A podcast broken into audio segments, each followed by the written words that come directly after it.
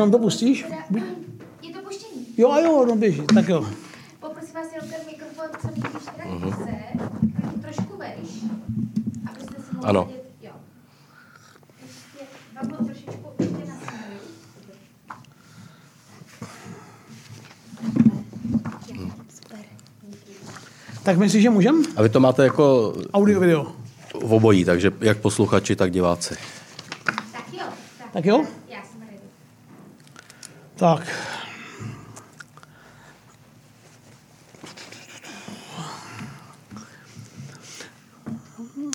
Milí posluchači, milé posluchačky, milí diváci, milé divačky, abychom byli korektní. Před čtrnácti dny jsme si povídali o Benediktovi šestnáctém, o jeho úmrtí, o odkazu, který po sobě zanechal. A pak jsme se vraceli v dějinách hluboko zpátky, až k počátkům papežství a znovu zpátky. Tak dneska mám pro vás úplně nové téma. Budeme si povídat o posledním komunistickém prezidentovi Gustávu Husákovi. Vezmeme to od meziválečných časů až po přelom osmdesátých a devadesátých let minulého století, což je doba, kteří, kterou aspoň ti starší z vás si určitě ještě pamatují.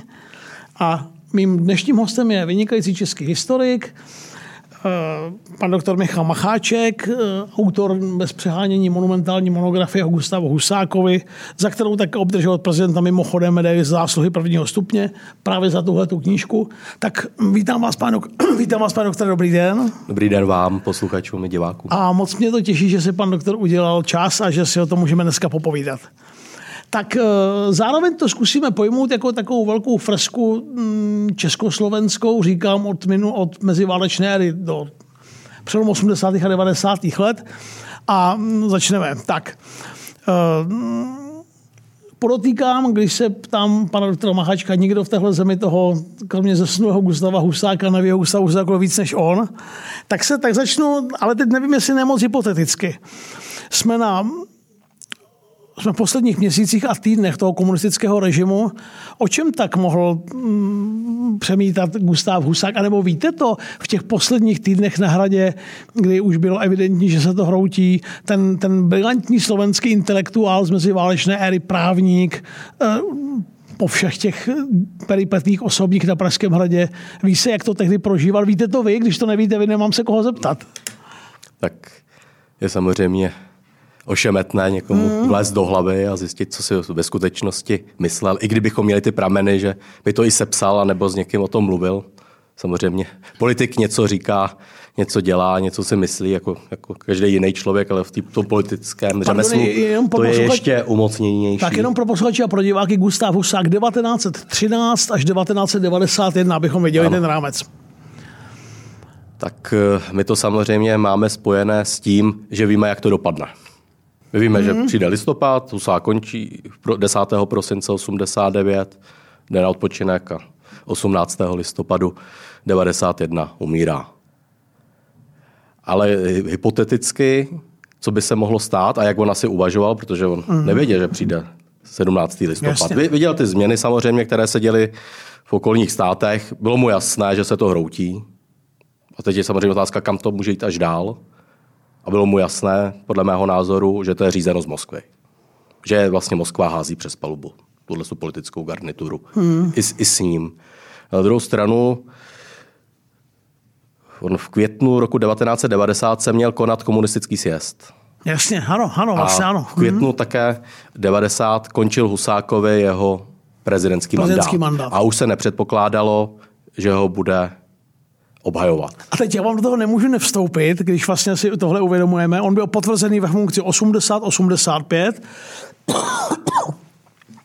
Víte, koho, chystala, koho chystali komunisté jako jeho nástupce?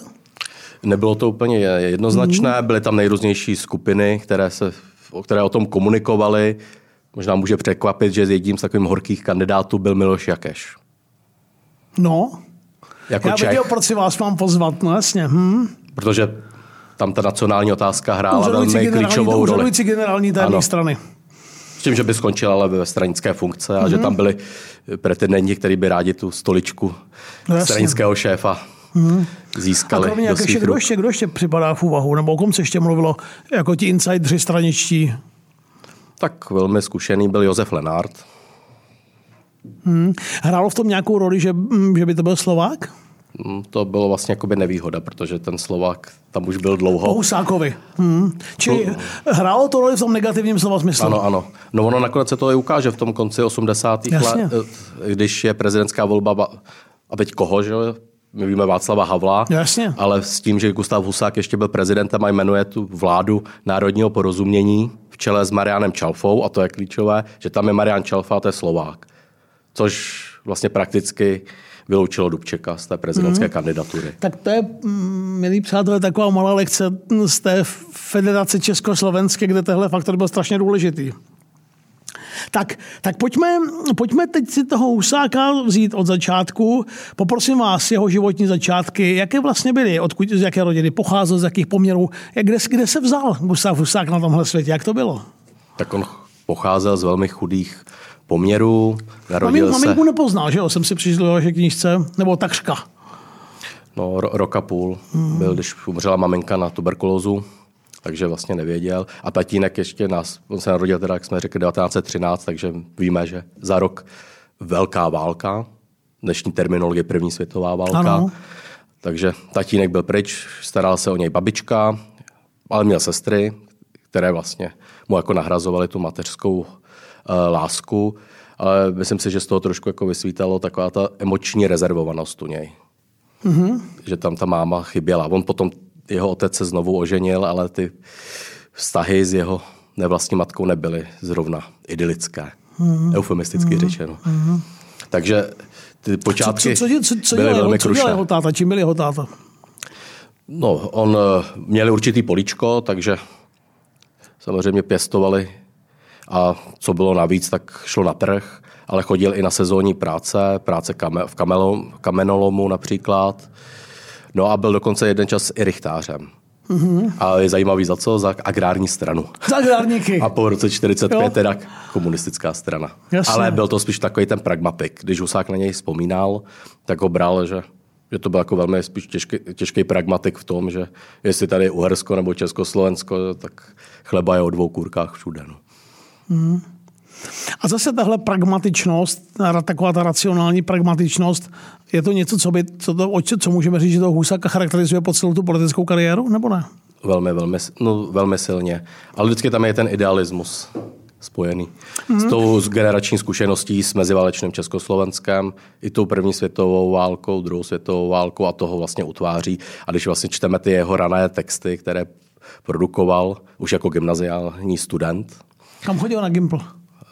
Masarykovo gymnázium v Bratislavě, Greslingova ulice. Všímejte si zase, jo, ty čes, ty, ty československé noty, která je, myslím, charakteristická pro ta Husáka. Já jsem to, co jste teď řekl, já jsem si na to vzpomínal, když uh, jsem si psal s Karlem Durmanem o tom, jak psal doslov ke svým popelům. Tam hmm. začíná. Tohle vám musím, milé čtenářky, a mu nepíše čtenářky, to vám musím, jako říct, jsem dítě hospodářské krize. A Karel Durman mi říkal. A já měl jsem pocit, že už touhle první větou říkám vlastně jako úplně všechno. Karel Durman byl teda pozdější ročník, byl ročník třicet, on je ročník, nebo byl je, Karel Durman je ročník třicet dva. Ale říkal, přestože jsem až, až ročník třicet dva, tak ta léta postkrize, nebo krize a pokrytek, ta pokrizová léta mě bytostně formovala. Čili byl tohle i případ Husáků v ty, ty, ty, to prostředí sociální. Co, co, jak, jak se dostal k té komunistické myšlence, k té komunistickému hnutí? Ještě před právnickou fakultou? Tak tam se to nějakým způsobem lámalo, ale samozřejmě to byl nějaký myšlenkový vývoj. To nebylo, že stanu se hmm. najednou komunistou Jasný. a vezmu si přihlášku a jsem straník. Myslím si, že to byl spíš jako člověk praxe, že sle, sledoval ty sociální rozpory, kdy vlastně šel na ten gympl. Jak se kluk... A viděl tam, viděl tam ty bohatší spolužáky. Mm-hmm. Že? A teď se jako kladl to otázku... A ta, konf- a ta konfrontace. Ta konfrontace v tom novém prostředí, kde on bral jako různý podpory, protože byl premiantem, měl opravdu nadání. Byl chytrej. Byl chytrej. A pilnej? A pilnej a měl velmi dobrou paměť. Mm-hmm. Pamatoval si věci. A byl takový snaživý. To jsem mýval taky. A přivydělával si tím, že právě doučoval ty bohatší spolužáky, kteří nebyli tak dobrý. A kladl si tu otázku, že jo, proč já jsem nadanej a mám se hůř, než tady, že se někdo narodil se zlatou lžičkou v puse. Takže mm-hmm. tohle byla asi jedna z důležitých klíčových věcí. A ta druhá, to je ještě ta nacio, nacionální otázka. Nacionální otázka. S tou čerbou, to je také zajímavé. On vlastně vzpomínal potom v některých vězeňských dopisech z padesátých let, kdy byl v kriminálu, kdy ho zavřeli jeho vlastní soudruzi, k tomu se mm-hmm. určitě ještě dostaneme, tak říká, že až tam se začal seznamovat hlouběji jako s marxismem, leninismem. Že předtím to spíš byla ta praxe, že nikdy asi pořádně to jako nepřečetli. A myslím si, že i jiní vlastně ty funkcionáři, který, které potom známe jako významné, tak to neměli nějakým způsobem teoreticky, teoreticky zdůvodněný. Čili může praxe a případně třeba jako vlastně emocí, protože ta konfrontace s tím spolužákem v tom je, te, te, te, te, v tom jaku čehosi emočního. Já jsem fakt chytrej, nadanej a podívej se, tady, tady ruda, takovej truhlík. A Ruda se má skvěle, jste to říkal. Hmm. Určitě, no a potom samozřejmě to otázka té vlny fašizace a toho, co se děje v Evropě.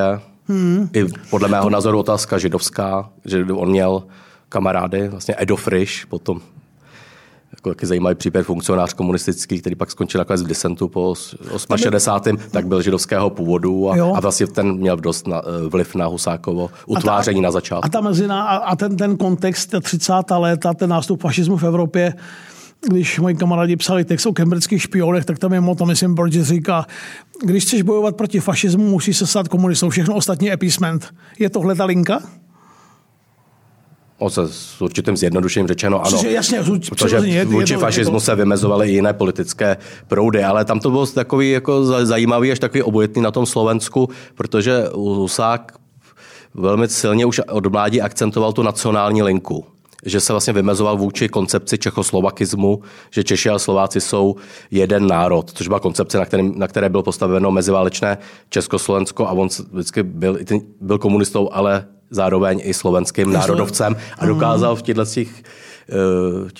těch intencích spolupracovat i právě s těmi národovci ludáckého ražení. Spojovali, už tam, spojovali už to, prostě ten národní akcent. Ano, kde už byl... Oni taky byli diferencovaní, ta fašizace u nich taky byla rů, různá, nebo fascinace nacistickým Německem, v té době ještě spíš Itálií. Jo. A tam dokázal jako ve studentském hnutí spolupracovat právě s těmihle luďáky, s těmito kruhy proti jako pro, pro režimních státoprávní ním zástupcům studentstva, který byl jako u, u agrárníků a tak, a, a tak, nebo u sociálních demokratů a tak podobně, který byl vlastně jakoby více podporovány ze strany státu. I když on vždycky to pak vzpomínal, že, že oni, oni tam kolikrát šli ty studenti k těm agrárníkům, protože věděli, že z toho budou mít vlastně materiální výhody. Hmm. Uh, ta volba studia práv, bylo to jasné, nebo zvažoval něco jiného? Ještě jak to bylo? Zvažoval ještě techniku. To je celkem zajímavé, že to je celkem rozdíl, jako studia práva jo, nebo, jo, jo. nebo techniku, ale tenkrát byl problém, že technika nebyla, nas, chyběla škola. Na Slovensku. Takže by musel do Brna a to by bylo drahý. Takže tohle to rozhodlo. A možná, že tam i hrál ten um retorický. Protože když si čteme o jeho mládí, nebo ročenky Masarykova gymnázia, tak my vidíme, že on už vystupuje jako takový ten slavnostní řečník. A Já může... jsem, když jsem si to četl ve vaší knížce právě... Hm? A může jako asi překvapit, jako na, koho, na koho pěl ódy, bohužel to nemáme zachovaný, ale určitě asi neříkal nic jako protistátního, když ho vybrali. A právě Jasně. velmi často u příležitosti narozenin Tomáše Garrigua Masaryka. Hmm. Tak e, mladý právník Husák, e, pak přijde rozbití prvorepublikového Československa, druhá světová válka. Slovensko je formálně samostatné, ale je to takový jako protosatelit, satelit nacistického Německa. Ale je to důležité pro vnímání Slováku, že tam je ta státnost. A že, že, si, ta a že si, a že si jakoby sami dokážou vládnout. Samozřejmě to v návaznosti, jak jste říkal, na nacistické Německo jako satelit, ale je tam ta státnost, protože předtím ta zkušenost nebyla. Takhle to viděli Husák? Ano, ale vymezuje se vůči tomu režimu. Ale bere to, že to, ta zkušenost je jedinečná, že Slováci ukázali, že si dokážou vládnout sami a vlastně během odboje, tak když koncepuje, jak má vypadat budoucí stát, tak už vychází z toho federativního, federativního až konfederačního modelu. Protože předtím byl stát unitární. Jako žádný, žádný unitární stát on nebere v potaz jako racionální výhled pro sebe a pro Slovensko. Ano, a vlastně argumentuje se i s tím Slovakštátem. Že samozřejmě se vymezuje vůči němu, je známá taková jeho zpráva, kde on řekne, Slováci bojovali na třech frontách. Proti Hitlerovi, proti Tisovi, což byl teda slovenský prezident, Jasný. a proti Benešovi. dá je vlastně na podobnou rovinu. I když pak samozřejmě s Benešem po válce spolupracuje, mm. ale vymezuje se právě vůči Benešovi jako představiteli a stělesnění té koncepce čechoslovakismu. Mm. Uh, on znova připomínám, Gustáv Husák je ročník devatenáct set třináct, v roce čtyřicet tři mu bylo třicet let, přesto v té komunistické hierarchii vystoupil, vystoupil už poměrně vysoko. Tam byl důležitý zážitek a akce během slovenského národního povstání. Děkuji, že jste doposlouchali Historii očima Martina Kováře až sem a plnou verzi, pokud vás zajímá a pokud si chcete poslechnout, najdete na info tečka cé zet.